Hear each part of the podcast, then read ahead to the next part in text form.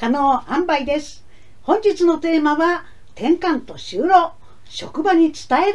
伝えない？転換と診断されたら職場に伝えないといけないの？こんな心配をされている方は少なくありませんよね。法律上は転換であることの告知義務や申告義務はありません。伝えるか伝えないかはあなたの意思で決めることができます。理想的には発作の有無にかかわらず職場に伝えた方がいいでしょう。事前に伝えておいた方が万が一発作を起こした時に職場の理解が得やすくなるでしょ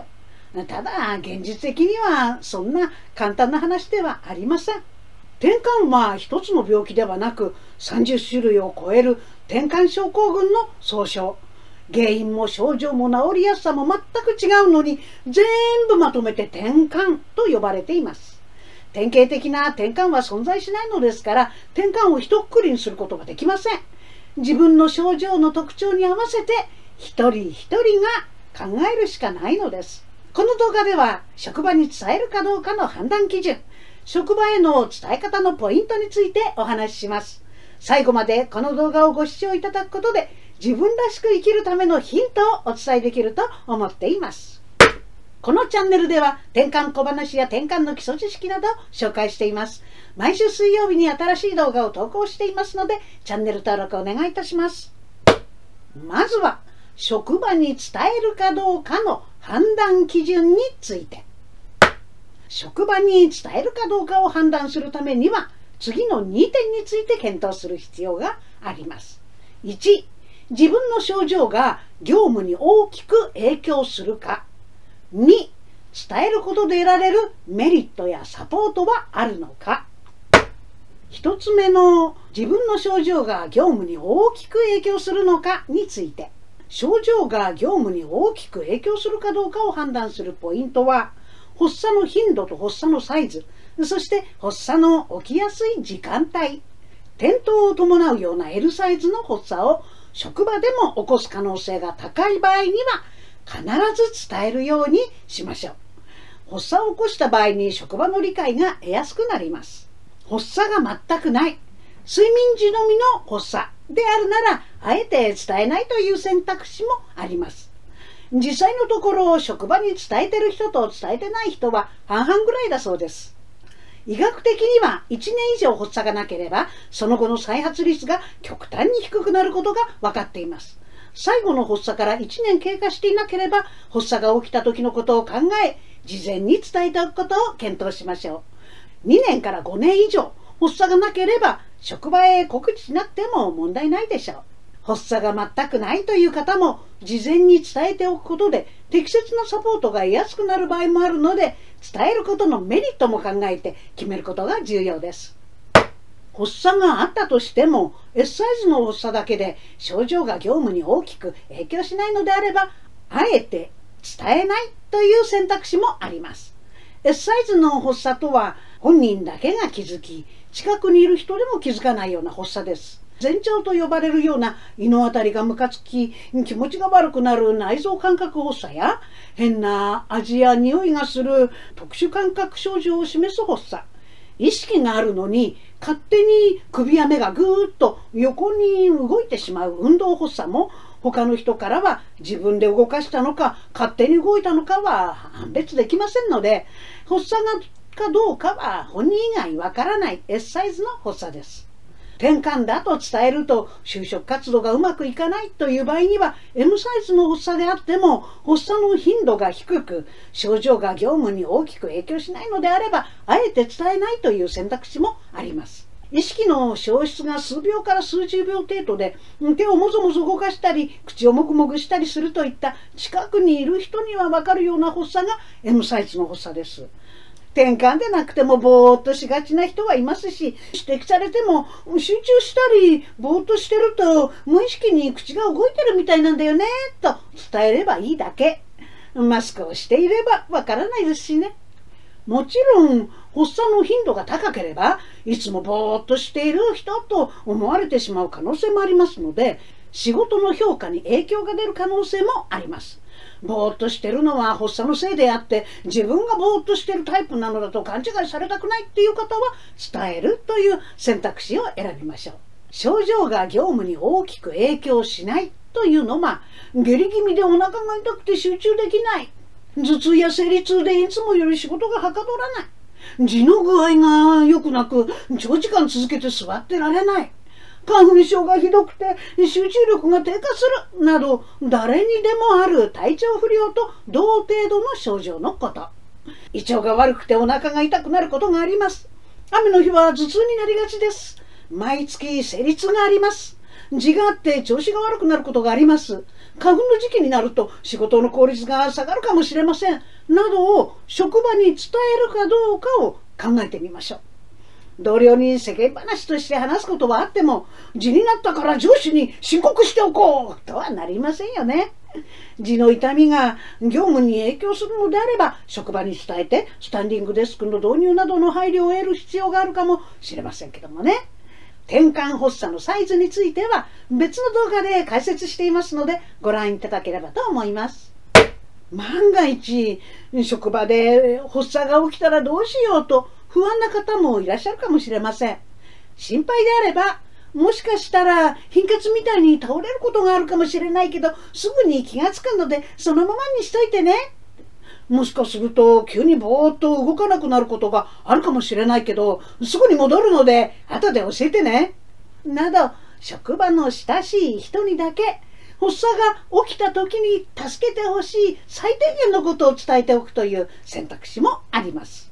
転換であることを伝えていないことに後ろめたさを持つ必要はありません。この人には知っておいてもらいたい、分かってもらいたいってあなたが心から思う人にだけ伝えればいいんです。知っておいてもらいたいって思った時でいいですし、何を知っておいてほしいかはあなたが決めることです。2つ目は伝えることで得られるメリットやサポートはあるのかを検討すること。伝えた方が良いケースは職場でも発作を起こす可能性が高く発作時に適切な対応をお願いしたい場合万が一の発作でも危険がないように業務内容を配慮してもらいたい場合など転換であることを伝えることでサポートが得られるケースです。例えば自動車運転が必要になる業務は避けたい。夜勤のシフトからは外してほしいなど発作が全くなくても仕事上の配慮を得たい時には伝えた方がいいでしょう。サポートが得られるわけではなくても隠すより話す方が楽になるなど伝えることで得られる安心感もメリットの一つです。現在発作ゼロで通院も服薬もしていない場合職場への告知は不要です。転換は治らない病気ずっと薬を飲み続けなければならない病気と誤解されている方もいるようですが転換は必ずしも一生続くわけではありません。幼少期に発症した転換のほとんどは成長とともに自然に治り思春期には薬を飲まなくても大丈夫になります。薬を飲まなくても発作がないなら伝える必要はありません。ごくごく稀なケースですが就職にあたり転換と診断されていることを伝えなければいけないケースもあります。自衛隊採用試験や警察官採用試験では身体検査があります。故意に事実と異なる申告をした場合は判明した時点で不合格となることがあります。次に職場に伝える場合の伝え方のポイントについて。ポイントはあっけらかんとポジティブな雰囲気で伝えること。そして自分自身の転換の特徴を具体的かつ短めに伝えること。転換ですとだけ伝えるのはダメダメ。一番ダメ。職場が知りたいのは仕事に支障があるのかあなたの転換がどのような症状でどのようなサポートが必要なのか必要でないのかということ。あらかじめ伝える内容を決めてシミュレーションをしておくとスムーズに伝えることができます。具体的な説明は相手に理解してもらいやすいだけでなく自分の症状をきちんと把握して管理できているという好印象と安心感を与えることにもつながります。伝える内容は発作の頻度と症状、発作時のサポート、仕事上の配慮、この3つ。1つ目、発作の頻度と症状について伝える。ポイントはリスクではなくて安全性について説明するという意識を持つことです。まずはどんな仕事に支障があるのか、支障がないのかを伝えましょう。そしてその理由として発作の頻度とあなたの症状について説明しましょう。転換と診断されましたが、現在の仕事に支障はありません。ただ、月に1、2回、数秒から数十秒程度、ぼーっとして口をもぐもぐすることがあるかもしれません。全身痙攣のような大きな発作はありませんので、ご心配なく。転換と診断され、今は車の運転ができません。年に1回ぐらい発作で倒れて1分間ぐらい意識を失うことがあるかもしれません。いや、全くないかもしれません。発作といっても貧血と大差ないので、10分休めば業務を再開できますので、通常業務に支障はありません。ああもちろん、医師からそう説明するように言われています。転換発作の仕組みについても、脳内で起きる電気的な問題であくまでも一時的なものです。発作が起きても後遺症が残ったり命にかかることはありません。など、簡潔に伝えましょう。もし、発作が全くないと言ったって再発する可能性はゼロじゃないでしょ？うと言われたら、もちろん皆さんがこれから転換を発症したり脳梗塞で突然倒れる可能性があるように私の再発の可能性もゼロではありません。アメリカでは3ヶ月発作がなければ運転免許が取得できる州もありますし、日本では2年発作がなければ運転免許が取得できます。運転免許が取得できるぐらい安全ということです。万が一発作が起きたとしても貧血で倒れるのとかありありませんので、業務に大きな支障はありません。など、自分の無発作期間に応じて自分の安全性をプレゼンテーションしましょう。発作が完全にコントロールできていない場合でも自分の症状の特徴をしっかりと伝えることで仕事に支障があるのかないのか具体的に判断することができます。よくわからない転換という病気に対して警戒心が強くなるのは当たり前。会社側が職場でのリスクをどう捉えるかはあなたの説明次第で変わるということ忘れないでください。転換と診断された途端、職場に迷惑をかけるといけないからやめますという方がいるのですが、大間違いです。世間に転換は職場に迷惑がかかる病気なんだ。転換だとやめなきゃいけないんだという印象を与えかねません。それに迷惑かけてしまうことは本当に悪いことなのでしょうか。迷惑はかけるもかけられるもお互い様。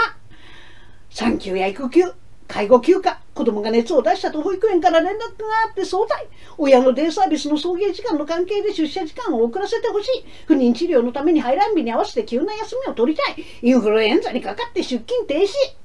誰にだって諸事情があります。転換もその中の一つというだけのこと。ご迷惑をおかけすることがあるかもしれませんが、よろしくお願いいたします。先日はご迷惑をおかけいたしました。対応していただきありがとうございました。仕事をする上で大切なのはお互いに支え合い、お互いに感謝し合い、それを言葉でちゃんと伝えることです。二つ目、発作時のサポートについて伝える。ポイントは、不要なサポートについてまず伝えること。びっくりするかもしれないけど、騒がないでほしいです。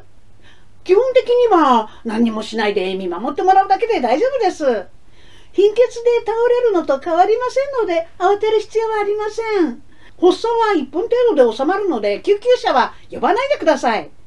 発作の後の数分はぼーっとしてるかもしれませんが、早退などの必要はありません。など、要望を簡潔に伝えましょう。最後にこう付け加えてみてもいいかもしれません。ちなみに、私は薬で発作がコントロールできてるので、救急車を呼ぶほどの大きな発作は起きませんが、転換に限らず、痙攣を起こして倒れる人はいますので、一応伝えておきますが、救急車を呼ぶ目安は5分以上痙攣が続いた時です。と、ニコッと笑って伝えましょう。3つ目、仕事上の配慮について伝える。ポイントは、不要な配慮についても伝えること。自動車運転が必要になる業務は避けたいんです。夜勤のシフトからは外してほしいんです。という要望だけでなく、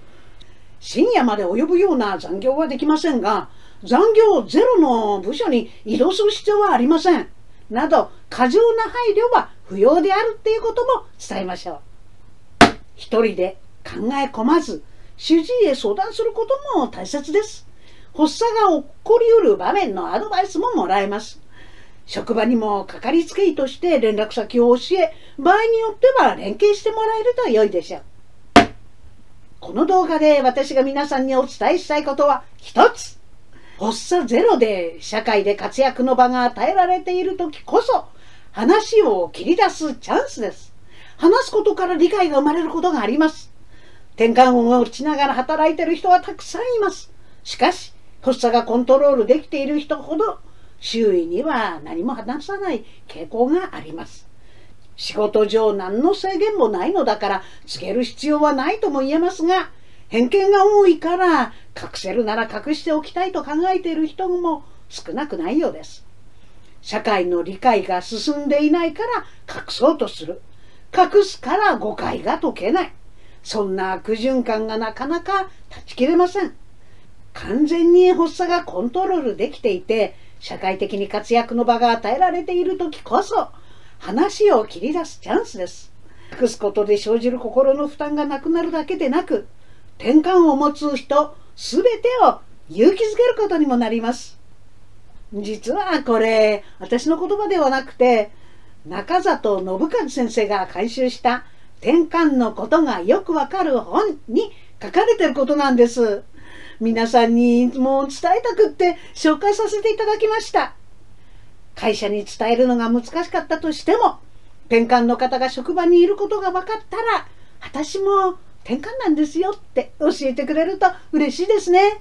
私は38歳で発作があって以来、できるだけ誰にでも伝えるようにしてます。すると、いろんな人が、実は私も転換なんですって言いに来てくれます。何でもないことのように、さらっと、あっけらかんと笑顔で伝えましょう。本日は転換と就労についてお話ししました。この動画を見てためになったと思ったら、Twitter や Facebook で拡散をお願いします。また、チャンネル登録お願いします。コメント欄に感想や質問を記載いただければ、動画でも回答していきたいと思いますので、よろしくお願いいたします。本日のまとめ。一つ法律上転換であることの告知義務はない。伝えるかどうかはあなたの意思で決めることができる。